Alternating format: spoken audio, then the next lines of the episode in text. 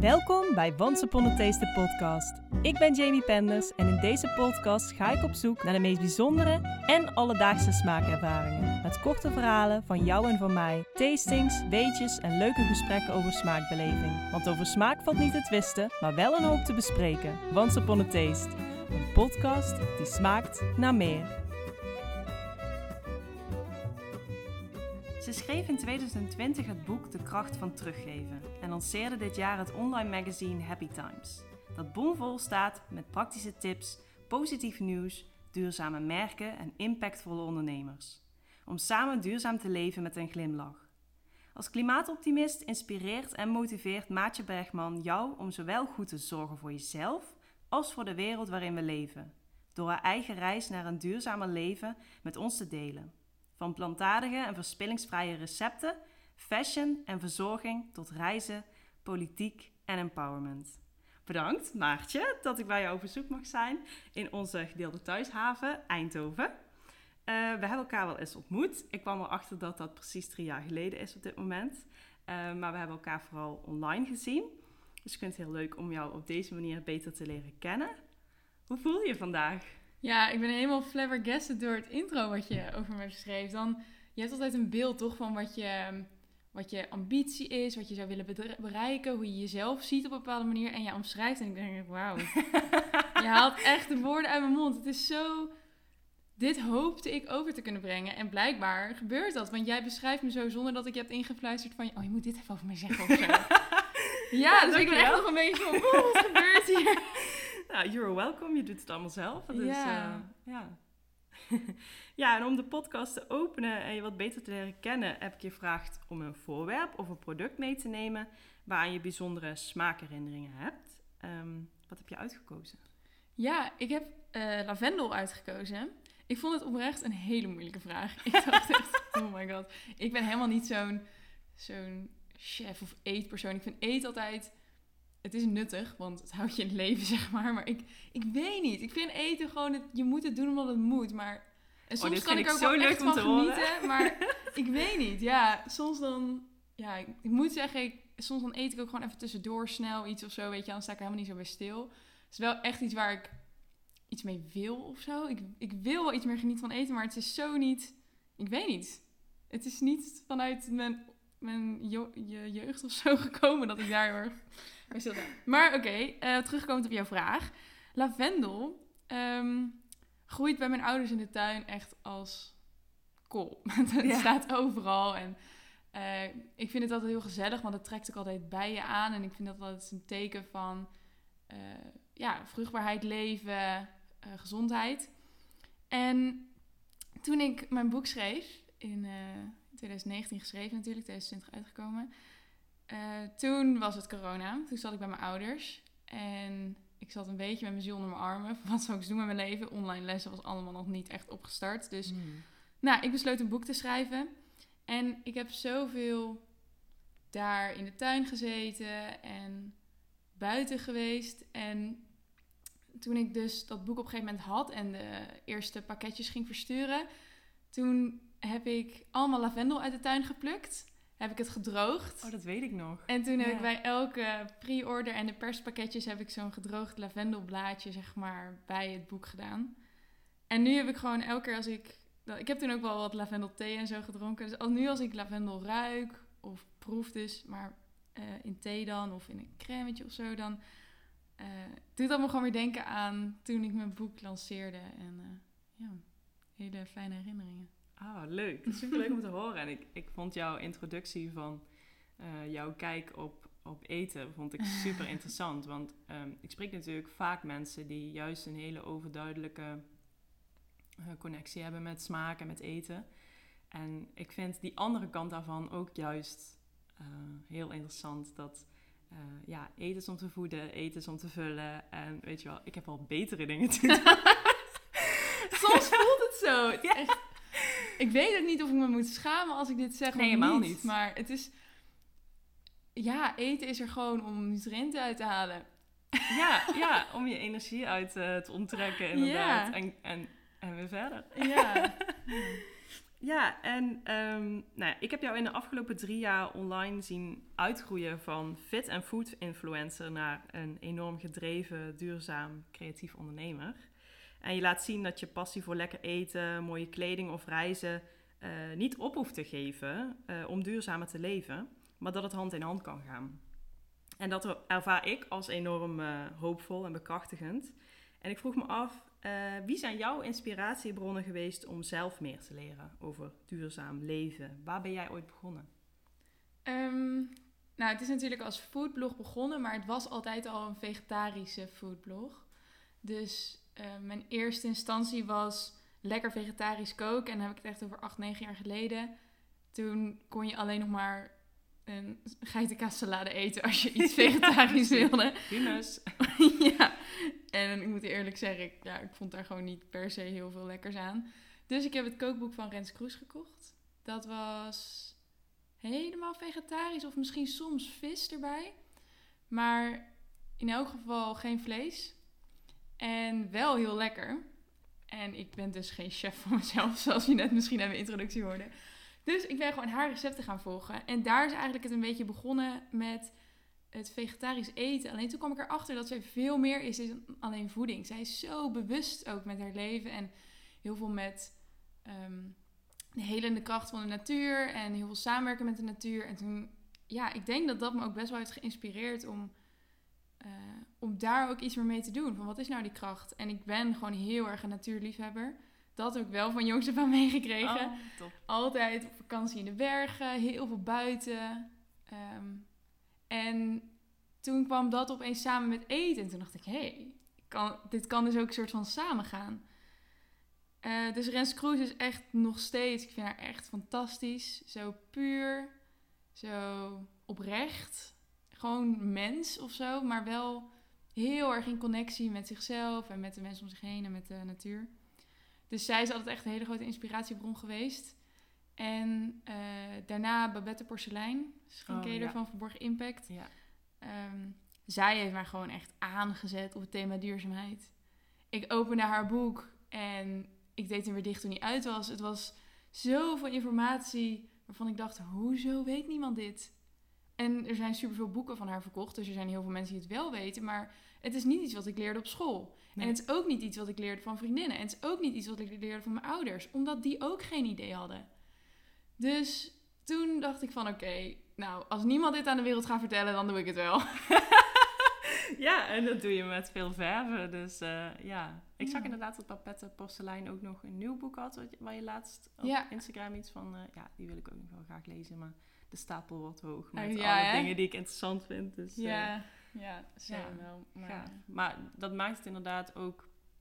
De tools die Babette aanreikt zijn ook zo mooi om te delen. Omdat, het, omdat zij het zo ja, duidelijk maakt in beeld en in taal en cijfers. Zodat het voor een groter uh, publiek duidelijk is. Ja, en wat ik heel interessant daaraan vind, is dat het wetenschappelijk is. Mm. Er wordt wel altijd gezegd van ja, wetenschappers zeggen dit of wetenschappers zeggen zus. Maar uiteindelijk, als je echt vraagt naar mensen van zeker een paar jaar geleden van wat vind je van vegan eet, wat vind je van tweedehands kleding, dan was het altijd wel een beetje dat geitenwolle sokken imago. Hmm. En ik denk dat we daar nu steeds meer van afkomen. Maar dat komt onder andere door mensen als Babette, die gewoon heeft gezegd van oké, nou dan gaan we de feiten bij elkaar gaan. Ja, het is geen onderbuikgevoel meer. Nee, het is gewoon, het is gewoon, het is gewoon proven science dat dat er dingen aan de hand zijn. En zij maakt dan de moeilijke wetenschappelijke taal heel behapbaar met visuele weergaves voor de gewone mensen als jij en ik. Ja, precies. En als het beeldend is, dan wordt het ineens echt. Ja. Ja, ja dus zij heeft gewoon heel makkelijk, oké, dit is dan een stukje tekst, dit is er allemaal aan de hand. En daarna ook gewoon, oké, en nu betrekking op jou. Wat kan jij doen? Wat zijn dan je keuzes die je als eerste maakt? Ehm, en dat is gewoon super interessant. Ja ja, tof. Dat uh, inspireert mij ook weer uh, om uh, binnenkort daar meer over te gaan lezen. Um, ja, ik hoor jou zo praten en ik zie jou online dan in alles wat je doet. En ja, je lijkt in alles echt enorm gedreven. Of het nou sport is of het streven naar een duurzamere wereld. Um, hoe zou je jouw missie omschrijven en hoe heb je deze missie ontdekt? Um, nou, ik ben er dus heel lang mee aan het stoeien geweest. Want het Instagram eh, doe ik echt al ja, acht, negen jaar zoiets. We zijn volgens mij allebei een beetje de grannies op Instagram. Ja, ik nog niet eens. Ik ben best wel later aangesloten. Volgens mij, eh, ja, ik, ik, eh, toen ik daarnaar keek hoe, je, hoe lang jij al bezig bent. En jij bent drie jaar jonger dan ik. dat ik echt dacht van, wow, weet je als je al Ik was zo- echt een kindje. Ja, ja, nee, ja, maar je bent echt op jonge leeftijd al super Ja. actief ingestapt. Dus ja. Ja, het begon toen mijn ouders zeiden van... ga maar eens een keertje koken voor het gezin. Toen ik, en toen kwam ik dus met dat boek van Rens Kroes. En toen is zeg maar alles begonnen. Dus ik was echt veertien of zo. Ja, Misschien nog wel jonger, ik weet niet. Maar ja, dus nou, in elk geval, ik vind mezelf echt een soort van dinosaurus als het gaat om Instagram. En ik ben zeker niet de oudste. Ik ben eigenlijk een van de jongste. Als ik naar events ga of zo, dan ziet iedereen... Oh, ben jij nog maar 23? hè?" maar op een of andere manier ben ik wel degene die ongeveer het langst van het platform gebruikt. ja precies.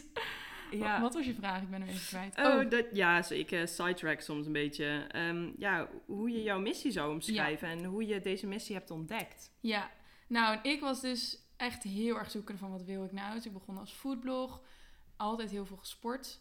Eh, dus dat deed ik er dan ook maar bij, want dat was ook leuk. Ehm, en het is dus sinds ja, 2020 eigenlijk pas dat ik echt me focus op duurzaamheid. Dus in mijn boek zie je ook nog heel veel over ehm, lifestyle, over sporten, heel stuk stu- st- geschreven over hoe je lichaam werkt omdat, ja, ook met natuurlijk fysiotherapie, eh, wat ik studeerde, eh, wist ik daar gewoon heel veel over. En ik vond het mega interessant. Dus dat is echt een boek geworden met hoe zorg je goed voor jezelf en goed voor de wereld. Heel erg dat tweeledigheid. Omdat ik ook nog heel erg zoekende was van, maar wat wil ik eigenlijk? Mijn, mijn gebaande pad is, word fysiotherapeut. Ja, Ehm, je weet veel over het menselijk lichaam, je sport graag. Eh, ik vind het ook oprecht leuk. Hm. Maar mijn ambitiepad die zegt van, joh, maar duurzaamheid, daar gaan je ogen van stralen. Moet je daar niet iets mee doen? En ik heb gewoon zo lang getwijfeld van, maar wat, hoe kan ik hier überhaupt van leven? Leuk dat het mijn ambitie is, maar ja, Mm. weet je, je appartement moet betaald worden. Ja. Eh, dat gaat niet vanzelf. Dus herkenbaar. ja, ik heb erg moeten zoeken van waar ligt dan die grens tussen eh, wat doe je wat je leuk vindt en wat doe je om gewoon te kunnen leven als mens. Dus, nou ja, eerst moest ik maar eens afstuderen. En dat is dus gelukt afgelopen juni.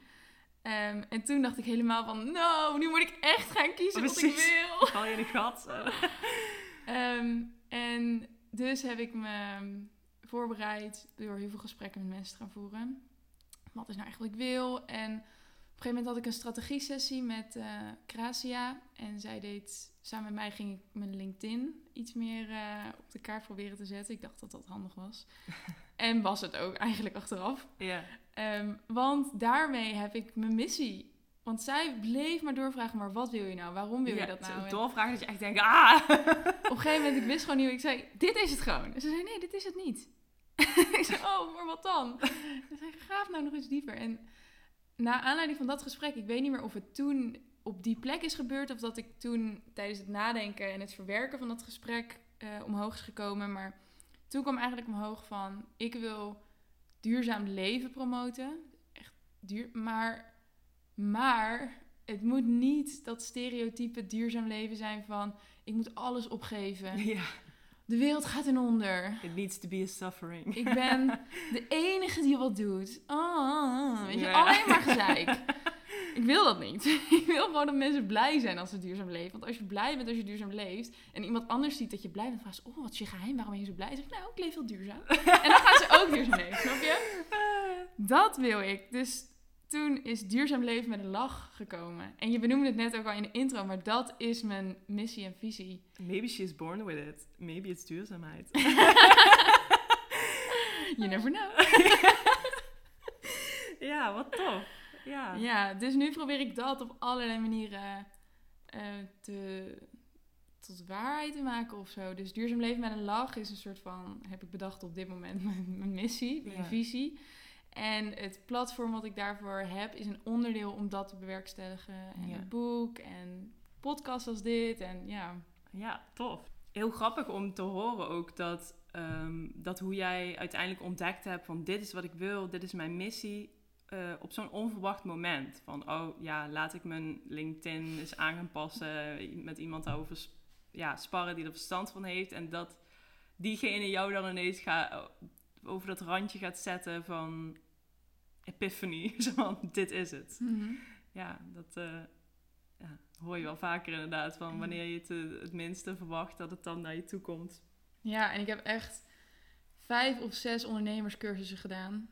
Ehm, van een half jaar, van drie maanden. Ik heb een minor ondernemerschap gedaan. En overal was de vraag, wat is je visie, wat is je missie? En ik dacht alleen maar, ja, rot op. Nee, ik weet het I niet. don't know. Ja, en het heeft dus echt twee jaar, denk ik, geduurd. En dan een LinkedIn-sessie duwt het hem. Stom is dat, hè? Soms. Ja, maar dan... ik vind het denk ook wel goed om mee te geven, ook aan mensen die nu luisteren. Ehm, als je soms denkt van waarom weet iedereen wat hij wil en waarom weet ik het niet.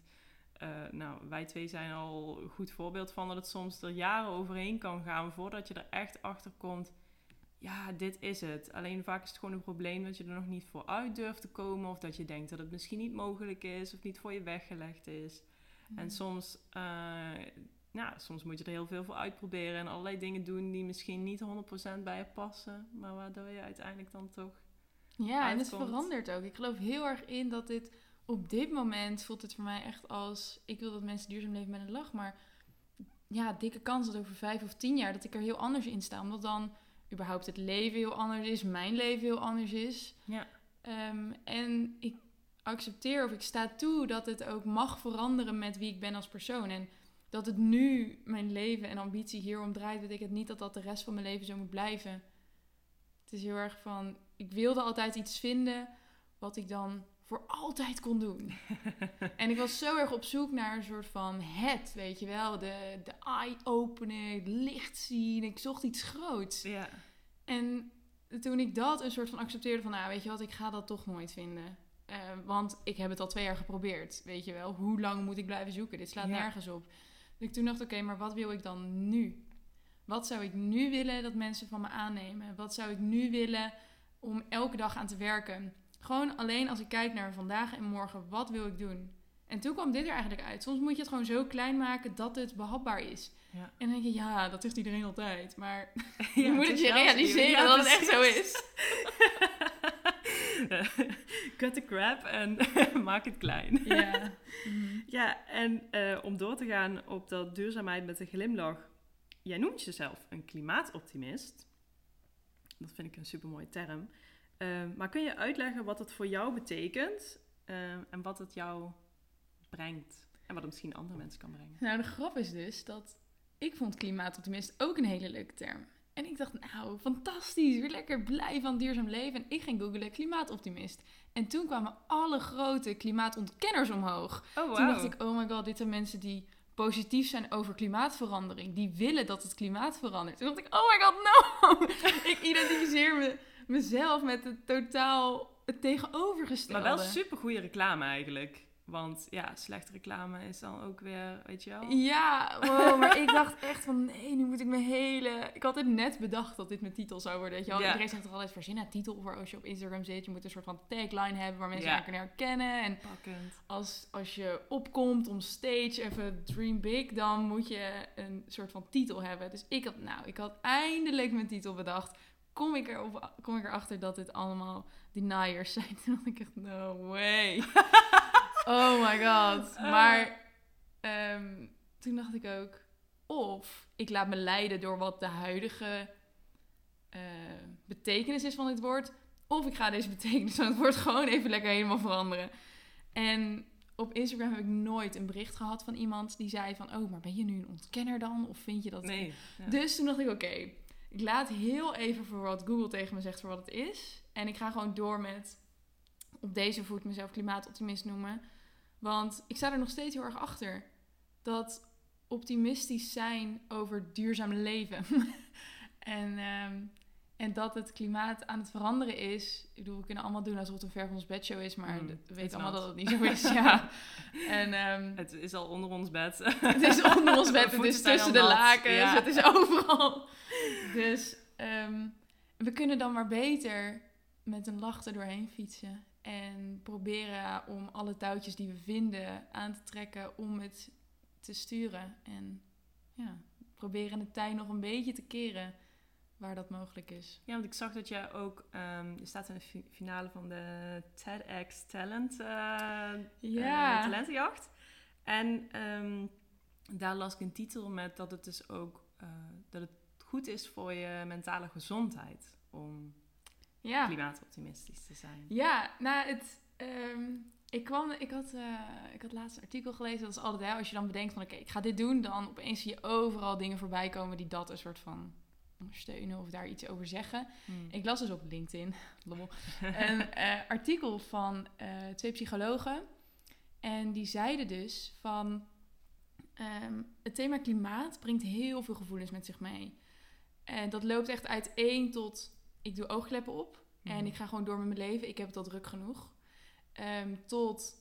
Ik zie een mega groot probleem. Ik kan er niks aan veranderen. De wereld stort in. Ik kan er niks aan doen. Dus paniek, angst, depressie. Ehm, of ehm, bij andere mensen kan het ook leiden tot... Oké, ik zie dat er iets, dat de wereld in de fik staat, om hem even beeldend te Mm. maken. Ehm, ik ga nu keihard vechten om er iets aan te doen. En ik moet eerlijk bekennen dat ik in de groep van angst en depressie zit. Ik ben niet een persoon die snel angst of depressies ervaart. Dus ik, ik zit ook niet helemaal zeg maar, daarin. Maar als ik in het spectrum zeg maar, iets moet kiezen, ga ik eerder richting de angstige kant dan dat ik in de actiekant kom. En toen dacht ik, maar dat is eigenlijk gek, toch? Want ik ben wel heel actief bezig om allerlei dingen te doen. Maar ik merk ook dat als ik het nieuws aanzet.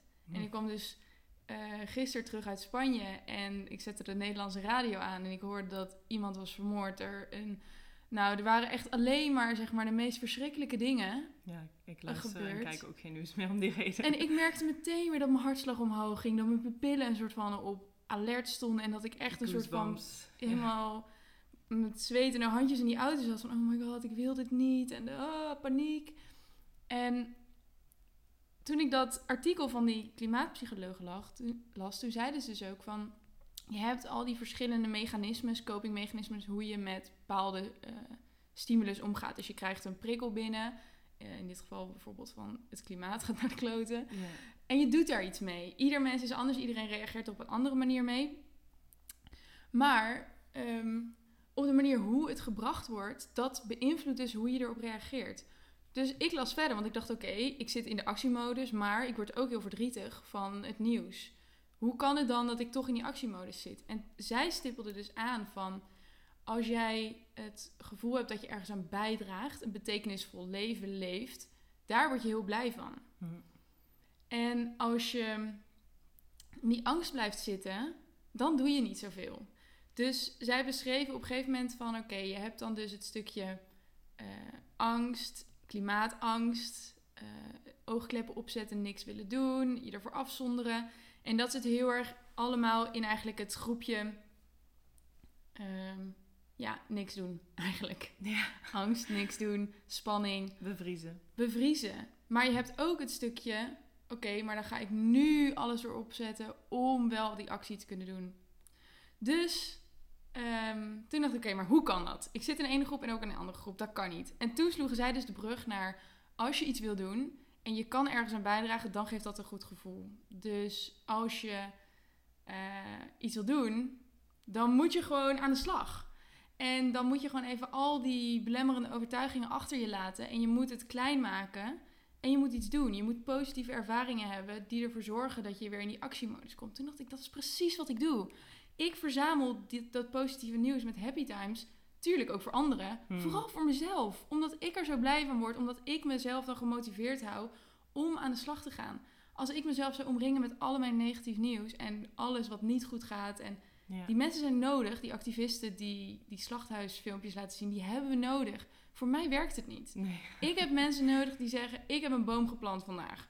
Ik heb mensen die nodig die zeggen: Ik ben bezig met een eh, innovatieve technische ICT-oplossing om eh, zonnepanelen effectiever te maken. Voor sommige mensen is die woede heel erg nodig om dat gevoed te worden. En voor andere mensen is dat een bepaald soort inspiratie om het ook Ja. beter te doen. Ja, dus ik denk dat het heel belangrijk is dat je bedenkt van oké, in welke groep hoor ik? En tuurlijk zijn honderdduizenden groepen, maar om het even simpel te maken, ehm, heb je dus dat je inderdaad aangezet kan worden door woede, of je wordt er angstig van. Ja. Als je merkt van ik word er ook angstig van, kijk dan naar eh, waar word ik wel blij van? En dat zijn vaak de meer positieve benaderingen van, oh, maar je doet dit al heel goed, of je bent hier al heel goed mee bezig, of veel meer de dingen die je inderdaad inspireren.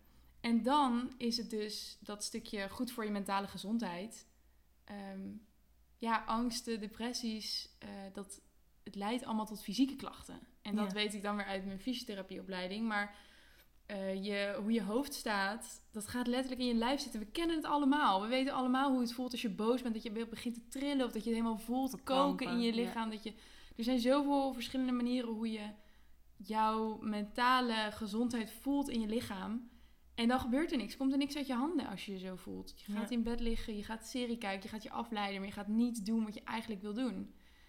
En eh, ik, las, ik ben dus ook het boek Ongetemd Leven aan het lezen van eh Glennon Doyle. Oh ja, ja, ja, ja. En ik zag zij- het inderdaad. Je Zij het schreef: ehm, Verdriet is de motor van elke actie.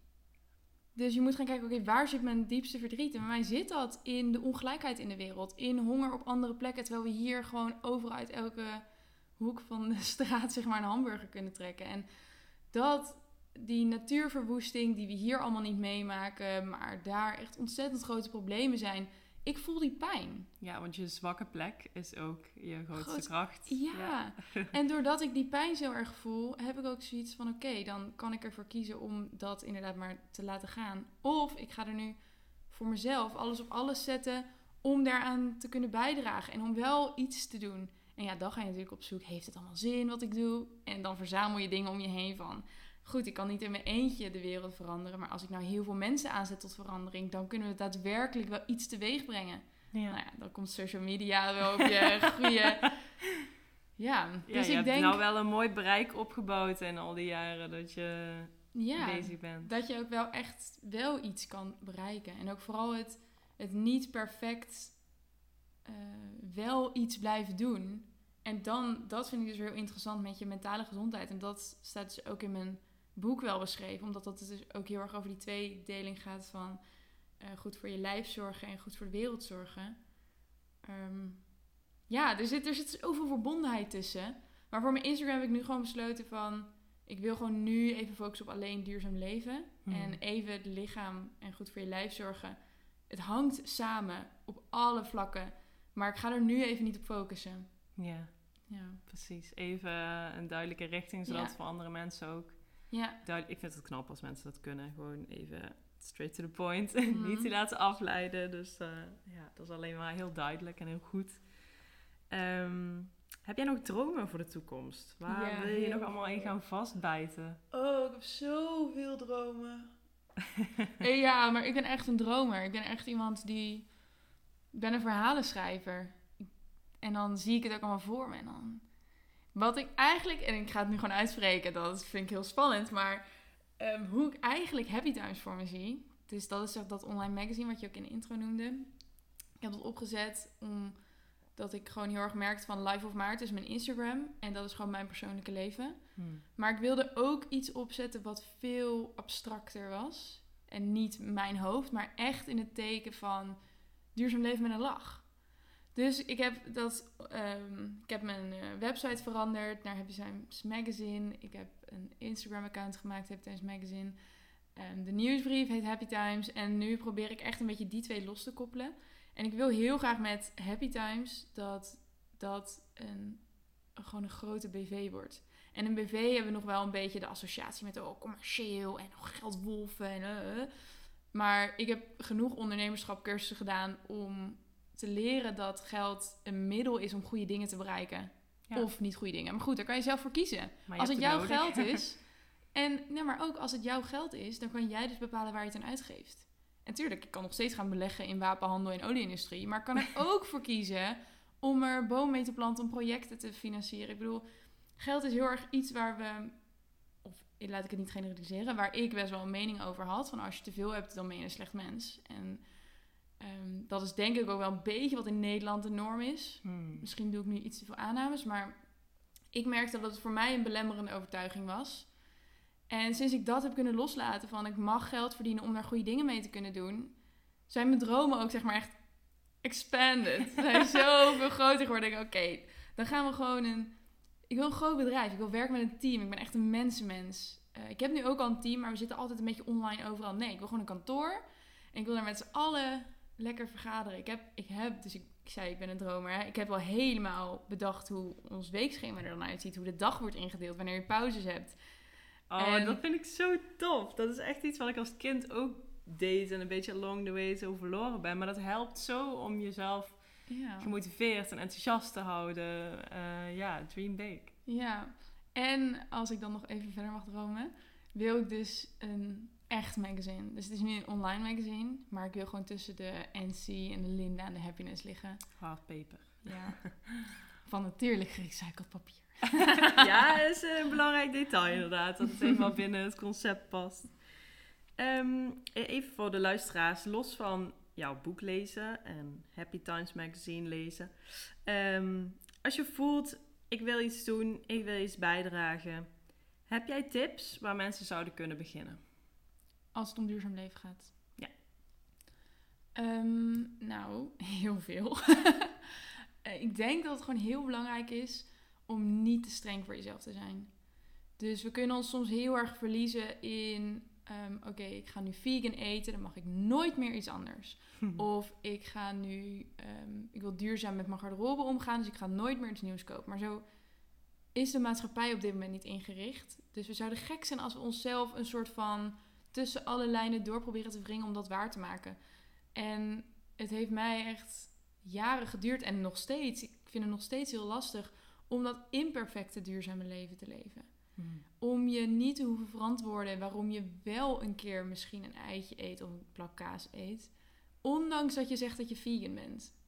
Dus ik beschouw mezelf als vegan. Maar ehm, ik heb gisteren nog een broodje met geitenkaas gegeten. En geitenkaas was een onderdeel, dus het was niet zo'n ding plak erop. maar goed.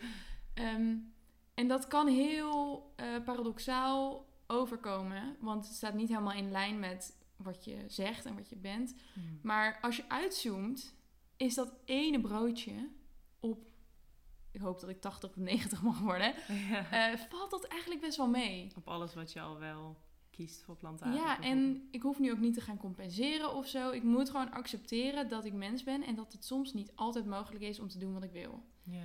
Dus ik kies ervoor om bijna altijd wel die plantaardige keuzes te maken.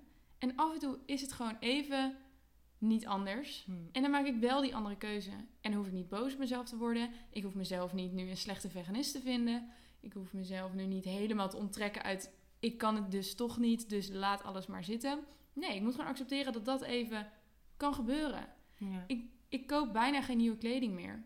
Maar ja, af en toe heb je iets nieuws nodig of gaat er een keer iets kapot. En dan, tuurlijk kan je het repareren. Je kan tweedehands shoppen. Je kan kijken of je het van iemand kan lenen. En soms heb je gewoon iets nieuws nodig. En dan kan je kijken bij duurzame merken. Soms hebben ze gewoon niet alles wat je zoekt. Kies dan iets wat heel lang meegaat. Ja. Dus het is heel erg het stukje, ik denk dat we allemaal wel een beetje weten. Um, geen voedsel verspillen, plantaardig eten, minder nieuwe spullen kopen, ehm, niet minder vliegen, uh, pak het OV, pak de fiets, laat je auto staan. Er zijn zo, we weten het allemaal wat we kunnen doen. Mhm. Maar we, we verliezen ons in maar ik wil het zo graag allemaal perfect doen. Begin bij één dingetje en bouw het uit. Ja, en of begin met allemaal. Ken je die vergelijking die van de boot die 1% verandert van richting? Eh, nee, vertel. je hebt twee boten. Twee boten naast elkaar. Ze varen over de zee. Eén daarvan draait met 1 graden naar rechts. En die boten blijven varen, varen, varen, varen, varen, varen, varen. Die komen op totaal verschillende eindbestemmingen uit. Oh ja. Soms hoef je helemaal niet die 180 graden verandering door te voeren om een andere koers te varen. Ja. Je kan ook gewoon met hele kleine dingen beginnen. Als jij heel erg van vlees houdt, maar je denkt van, nou, er zit wel wat in, misschien moet ik wat minder eten. Probeer dan, stel je voor je eet zeven dagen per week vlees, probeer het dan naar vijf of naar vier. En probeer dat een tijdje en merk je nou, dat gaat eigenlijk wel goed. Dan kan je altijd nog minder. Als je denkt, dit is toch niet helemaal voor mij weggelegd. Kijk dan eens of je misschien voedselverspilling tegen kan gaan. Of dat je misschien minder plastic verpakkingen kan kopen. Of dat je misschien zero waste in de badkamer gaat. Of dat je misschien minder. Je hoeft niet altijd alles perfect te doen om jezelf een klimaatoptimist te noemen. Ja. Je mag jezelf gewoon klimaatoptimist noemen, ook al eet je nog vlees. Ook al koop je nog nieuwe kleren bij de H&M. Ehm, liever niet. I mean, Ja. in het ideale scenario doen we dat allemaal niet meer. Nee. Maar dat is nou helemaal niet zo. De wereld is helemaal niet zo perfect als dat we misschien zouden willen dat die is. En doe ook, weet je, vaak voelen we onszelf schuldig van misschien doe ik niet genoeg, maar ehm, probeer ook rekening mee te houden wat voor jou binnen jouw handbereik ligt, binnen jouw mobiliteit, binnen jouw portemonnee, Ja, exact. ehm, binnen waar je woont, waar je Ja. vandaan komt. Ehm, Dat is toch ook zo met... ehm, ik vergelijk dat altijd met een dieet. Dus mensen zeggen toch ook altijd van ja... eh, als ik één keer een taartje eet, daar word ik echt niet dikker van. Als je één keer dat taartje laat staan, word je ook niet opeens heel dun. nee. Toch? Ah, wow, Je moet dit iets consistent blijven doen Ja. Om verandering te zien. Ja. Dus dat is ook zo met duurzaam leven. Je kan niet door één keer geen plastic verpakking... Nou jongens, ik heb de wereld gered. Nee, En ik denk dat het niet. belangrijk is dat je het voor jezelf doet. Ja. Weet je wel, je doet het uiteindelijk voor iedereen, voor de hele wereld. Maar als je het niet intrinsiek Mhm. wil, moet je wel eigenlijk op zoek gaan naar waarom wil, vind ik het voor mezelf belangrijk. Want ik denk dat dat dan de meest motiverende reden is om, om het vol te houden. Als je het echt van binnen voelt van ja, dat wil ik, ik vind het belangrijk. Ja, en het...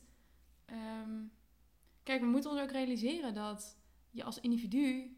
maakt het echt totaal niet uit hoe je leeft.